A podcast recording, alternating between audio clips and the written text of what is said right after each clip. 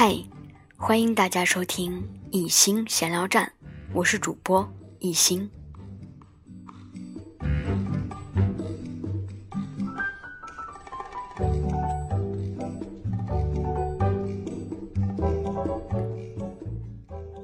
今天带给大家的是15岁上北大专辑上篇第4章，烟缘岁月，用青春寻找答案。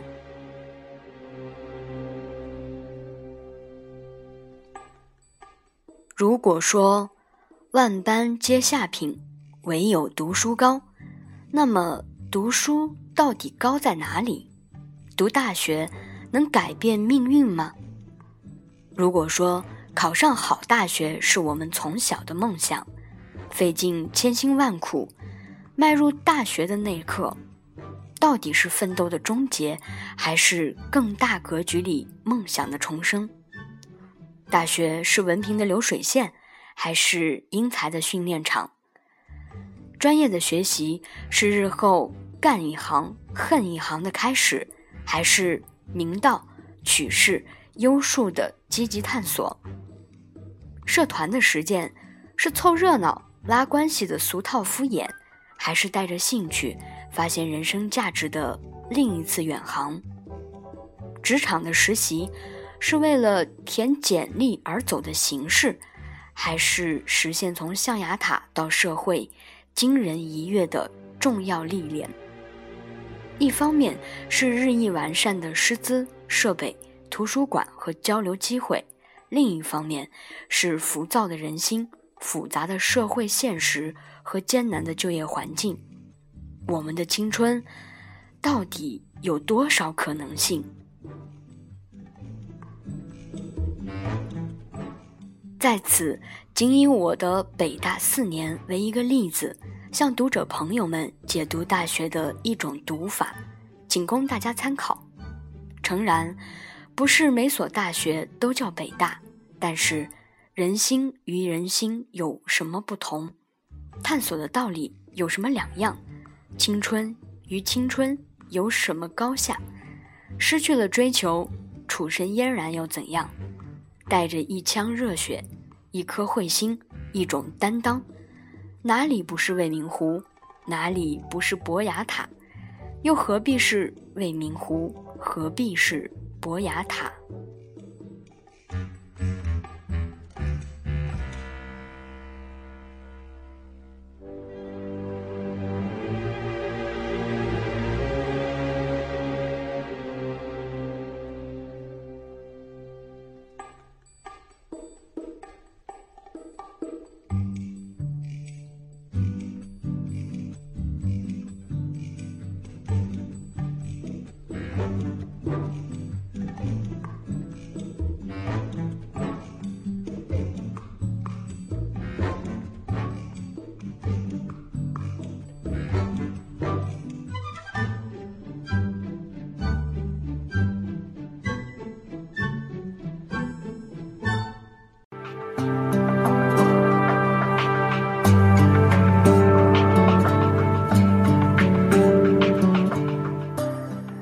？1,000个为什么？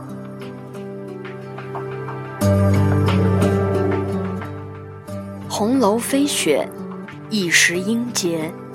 先哲曾书写爱国进步、民主科学。一夕长别，阳关千叠。狂歌曾静夜，收拾山河待百年约。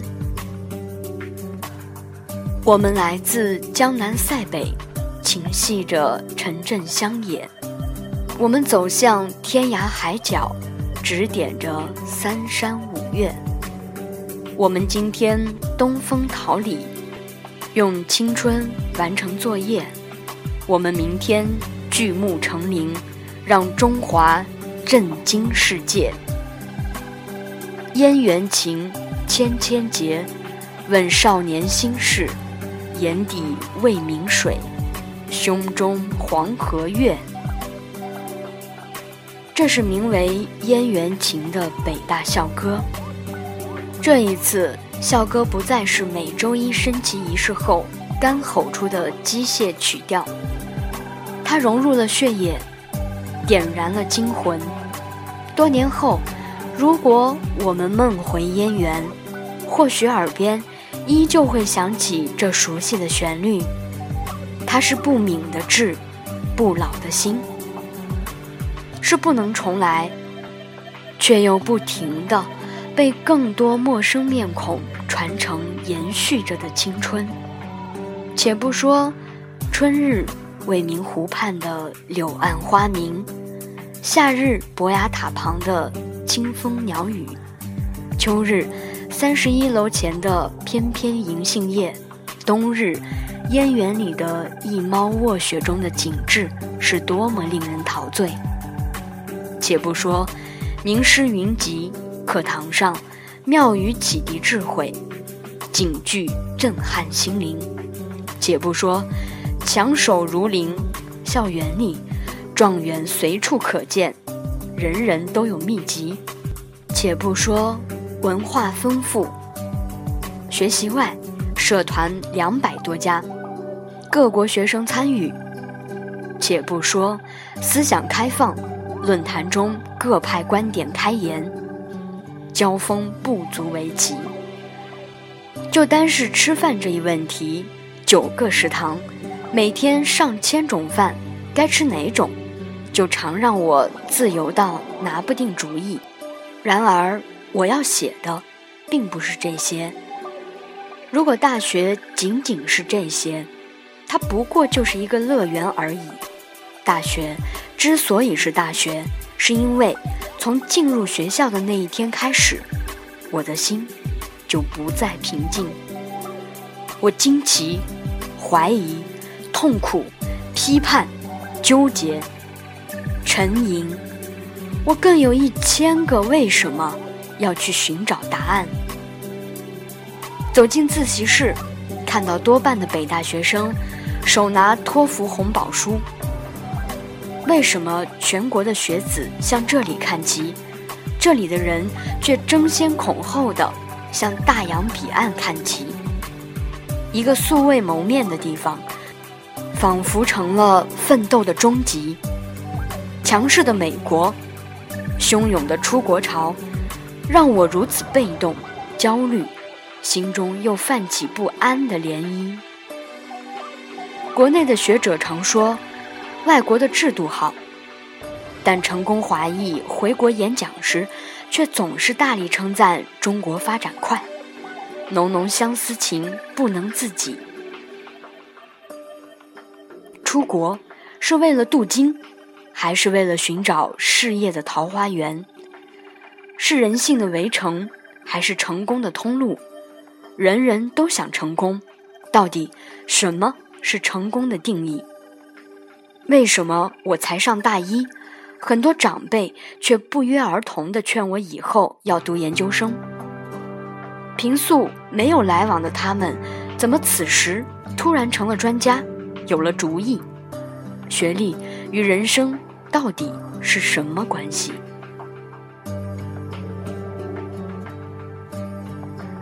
李嘉诚说，读大学是我的梦想，但大学又何曾培养出了几个李嘉诚？为什么校园里的本科生都那么张扬，而研究生却常谦虚地说我不行？如果我为了躲避金融危机而读研，万一研究生毕业危机还没有消退，又该怎么办？人们都说到了大学要学会做人，但是什么是做人？是李宗武的厚黑学，还是潜伏里的办公室斗争法则？是逢人就说好话，不指出他人的问题，还是确保自己的最大利益？为什么校园外那么多人把自己包装得玲珑华丽，以各方面压倒别人为目的？很多北大教授却如此朴素谦逊。人们都说我是读书人，可我到底读了什么书？古代的浅尝辄止没学够，西方的乱乱哄哄没学懂，马列的学了几年没学透。人们因为我是北大人而高看我，可这份尊重明明是拜陈独秀、李大钊、蔡元培、鲁迅等先哲所赐，我无非是比别人多考了几分而已。如今先哲们已经远去，我们这些北大人又该如何继续这个故事，做到名至实归？见了各国的留学生，韩国人爱扎堆儿、爱打扮，美国人开朗、健谈，欧洲人讲礼貌而有距离感，非洲人热情、奔放，谁都有自己的特点。那么，中国人的特点是什么？让我说说，我却哑口无言。全球化的时代，都说要走向世界，然而中国何尝不是世界的一部分？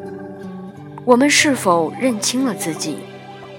我们的文化又该怎么传承？还是只应改造，不需要传承？为什么校园里学习好的大多都是女生？社会上有成就的大多都是男人。人们常劝我说，既然是女孩，以后找份稳当点儿，做办公室的工作就可以了。为什么女孩就要做办公室？这么多年求学，我都在力争上游，为什么找工作时却要急流勇退？在很多人口中，大学的职称在讲师、副教授、教授以外，还多了一个女教授，突出一个女字，使其核心。做学问难道还分男女？人们告诉我，上了大学要显得成熟，但成熟的人分明又在羡慕婴儿的纯洁、幼儿的天真、少年的勇气。打扮年轻了，人们说我不成熟；打扮老气了，人们依然说我不成熟。到底什么是成熟？成熟是学会应酬的套话、奉承的章法，还是韬光养晦、不露声色的做人？评判他人成熟与否的人，自己是否成熟？为什么毕业仅仅2-3年，分别投身官场、商海、学界的师兄师姐回来交流，他们的气质、谈吐乃至价值观会彻底不同？人与人分野的产生为何如此迅速，令人不知不觉？短短几年，我又会形成什么样的人格？文科、理科、工科，几十个专业，到底该怎么选择？200多家社团，到底该如何参与？几千名学子，都是全国最优秀的，谁不勤奋？我又该如何勤奋？如何设定自己的目标？如何看待他人的优秀？我想学政治，政治又离不开经济，想学经济，经济又离不开法学，想学法学，法学又离不开社会学，想学社会学，社会学又离不开历史，想学历史，历史又离不开哲学，到底该学什么？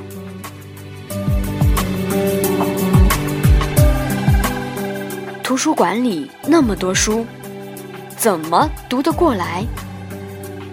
上了大学还该听父母的话吗？按理说，没上北大的父母何尝有能力指导上北大的我？但为什么自以为了不起的我却时常碰壁？父母凭几句老话，却总能制胜于先机。既然主导世界的不一定是有知识的人，为什么人们还要崇拜知识？为什么恋爱是大学的必修课？自由恋爱不包括不恋爱的自由吗？恋爱与婚姻是什么关系？有人说教育的目的是获得理性，有人说教育的目的是人性的回归，到底是什么？奋斗的目的是为了改造世界，还是遵循世界原本的规律？我看着校园里的猫，觉得它身为猫懒惰的可怜，但谁又知道，也许猫觉得我身为人忙碌的可笑。为什么教授言语睿智，令人钦佩，而校园里叫卖包子的大叔随便白活几句也那么有道理？为什么初中文化的企业家判断起事情常十分准确，而我们满腹经纶却往往拿不定主意？到底谁是我的老师？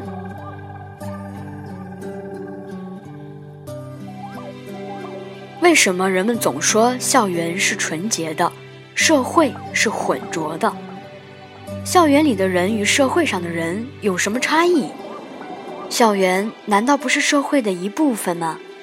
难道社会上的人就不渴望纯洁？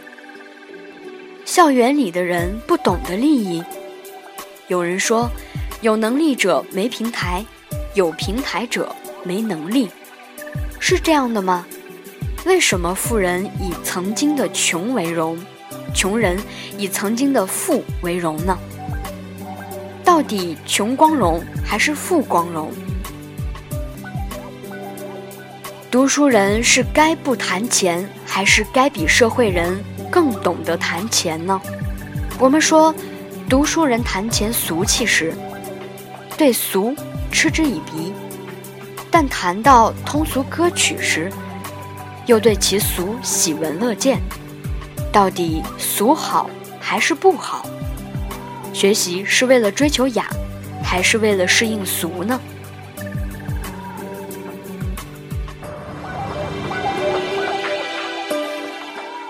我心中的问题实在太多，别说其他，就是成天冥思苦想这些问题，便已够让我烦恼。